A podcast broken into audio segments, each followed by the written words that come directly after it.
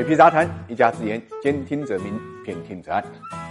积沙成塔。最近一段时间呢，在全球缺芯的背景下，沙子被推上了热搜。因为沙子是制造芯片的原材料，一直以来啊，沙子都被认为是取之不尽、用之不竭的。但实际上，沙子是仅次于淡水的地球上最消耗的资源。虽然沙子看起来微不足道，但却是生活中的重要组成部分。譬如高楼大厦的混凝土、马路上的沥青，都有沙子在其中。就连窗户、挡风玻璃、手机屏幕的玻璃，以及手机和电脑中的硅芯片，都是用沙子做的。据 CN。C 日前报道呢，全球正面临着沙子短缺的危机。在过去的二十年中，全球沙子的使用量增加了两倍，部分原因是城市化的迅猛发展。据联合国统计啊，全球沙子的使用量是水泥的十倍，也就是说，单单在工程建筑方面，全球呢就每年消耗了大概四百亿吨到五百亿吨的沙子。而沙子的自然产生速度远远低于目前的使用增长速度。在未来，工业化、人口增长和城市化都会推动对沙子需求的爆炸性的增长，所以。沙沙子短缺危机也会加重，可以说沙子短缺危机已经成为二十一世纪可持续发展的最大挑战之一。其实，关于这个问题，联合国在二零一九年呢就把沙子短缺危机呢提上了议程，但是没有被重视，所以到目前为止也没有可持续开采和使用沙子的详细计划。看到这个话题的时候，很多人会质疑的说：全球有那么多的沙漠和海洋，沙子怎么会短缺呢？这就是一个常识问题了。我们常说的沙子呢有三种，一种是河沙，一种是。海沙一种是沙漠里的沙子，其中河沙是利用率最高的，但同时也是三种沙子中间所占资用数量最少的，仅占地球表面不到百分之一，存在供需不平衡。我们生活中所用的沙子基本上都是河沙，因为河沙经过水的作用力长时间的反复冲撞摩擦，它的成分可以被大规模利用，比如修房、修路等等。而海沙中呢，常会有贝壳和盐分，大部分海沙呢含有过量的氯离子，会腐蚀钢筋，在一定程度。上会缩短建筑物的安全使用寿命。虽然沙漠占到了地球上落地表面积的百分之二十，但是沙漠里面的沙子太过光滑，以至于没法使用，而且呢含有大量的碱。当然，使用的少不代表不可以用，这是高科技的处理成本非常高，一般都不考虑。未来河沙短缺危机是否能够得到有效的解决，还要看科技技术能否将沙漠沙子和海沙改造成可以利用的资源。